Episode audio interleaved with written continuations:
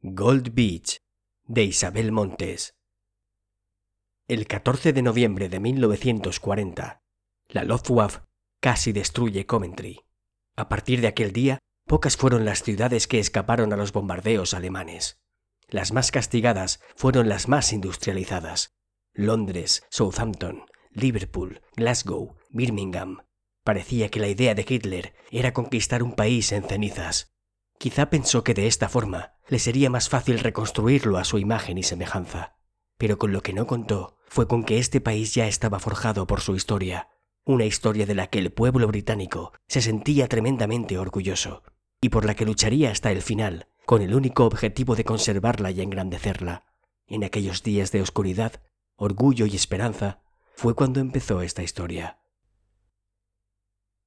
Capítulo 1. Philip Moffat, Escocia, 5 de julio de 1975. Mr. Young me dijo que tenía que estar más al tanto de las señales.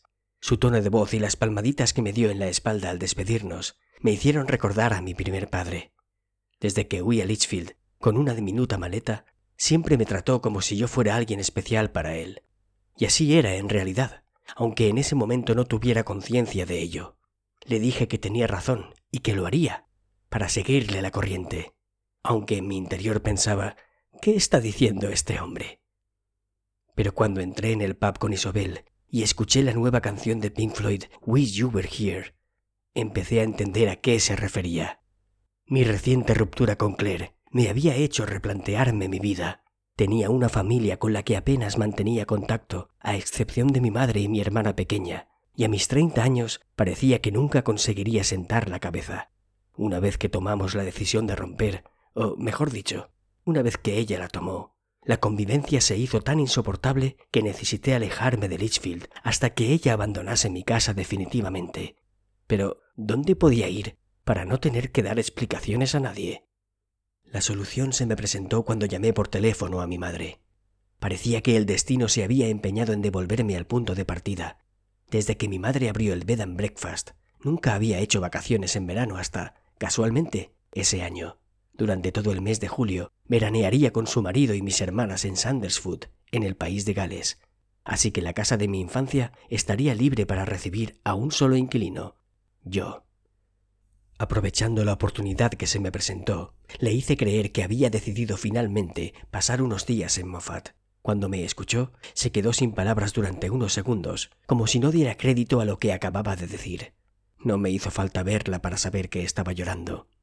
Cuando pudo recomponer su voz, me dijo que aquel era el regalo que llevaba años esperando. Mi escueta y brusca respuesta le dio a entender que no quería hablar sobre el pasado, así que no tardó en cambiar de tema. Ni siquiera me preguntó por Claire. Supongo que como no la mencioné, ya se imaginó lo que habría ocurrido. Como mi madre siempre estuvo al corriente del ir y venir de las mujeres que pasaron por mi vida desde que mi relación con Isobel terminó, su descripción en estos casos era absoluta. Después de darme las gracias por querer pasar unos días en casa, me suplicó que la esperase hasta su regreso. Y fue entonces cuando, sin saber por qué, le pregunté por Isobel. Desde que tomó la decisión que me rompió el corazón trece años atrás, no la había vuelto a ver. Aquel día no solamente rompí con ella, también lo hice con mi familia porque los consideré culpables de nuestra ruptura.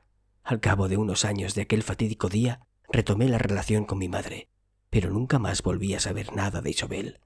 Para mi sorpresa, descubrí que seguía viviendo en Moffat, que era la profesora más querida del colegio, y que inexplicablemente no tenía pareja. ¿Sería una señal?